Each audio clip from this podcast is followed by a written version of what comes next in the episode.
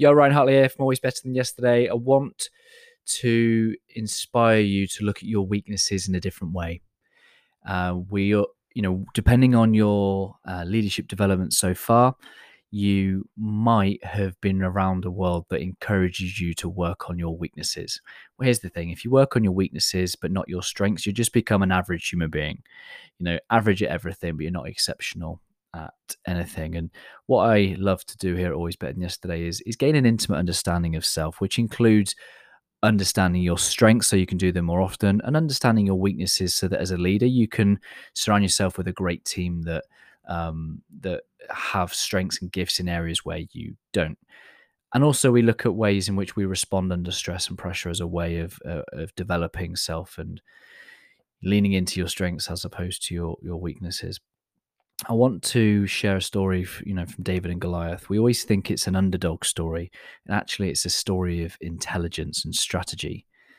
Goliath was a big, big guy. He was a warrior. He was huge. We know that his strength was his strength.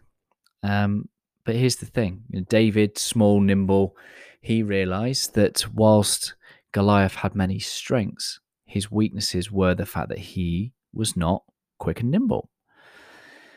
So everyone's looking around going, why is David, you know, going heading down to Goliath to meet him? He surely he can't win this battle because everybody assumes that the game is all about uh, the game of the rules of, of Goliath, you know, a battle, a war.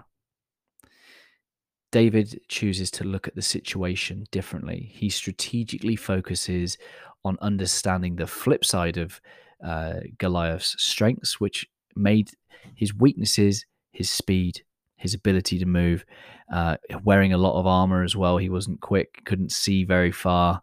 Um, David capitalized on that smartly, strategically used what he had as a strength, which was his speed, his ability to be nimble and agile. He got out the slingshot, and the rest is history. Down goes Goliath, and off pops his head. David wins. We all think it's an underdog story. It's not it's turning somebody else's greatest strength into a great into our own advantage understanding their weaknesses. And this isn't a competition thing. This is simply for you to get perspective on your own greatest weakness your own greatest strength how you can use them strategically wisely and keep leaning in. Be strategic. Take a step back.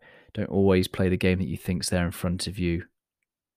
Always lean in to the opportunity that you've been given with whatever weaknesses that you have and whatever strengths you have. Start to redefine them, reshape them, flip them, use them to your advantage. And I hope this helps you in some way realize that it's not about the underdog. Whilst I do love the heart behind the underdog, this story is actually about wise, guile, strategy. Go ahead and use some. Yo, I'm back. I don't often do this in any of my podcasts, but I've just been reflecting as I'm saving the episode. Let me be 100% clear. David had a weakness that he was weak. He decided to change that narrative. He flipped it. Yes, he didn't have the strength. Yes, maybe he was weak, but he flipped it and realized that he was fast. That's the thing I want you to hit home. There is always a strength in your weakness take the time to find it. Always love, guys.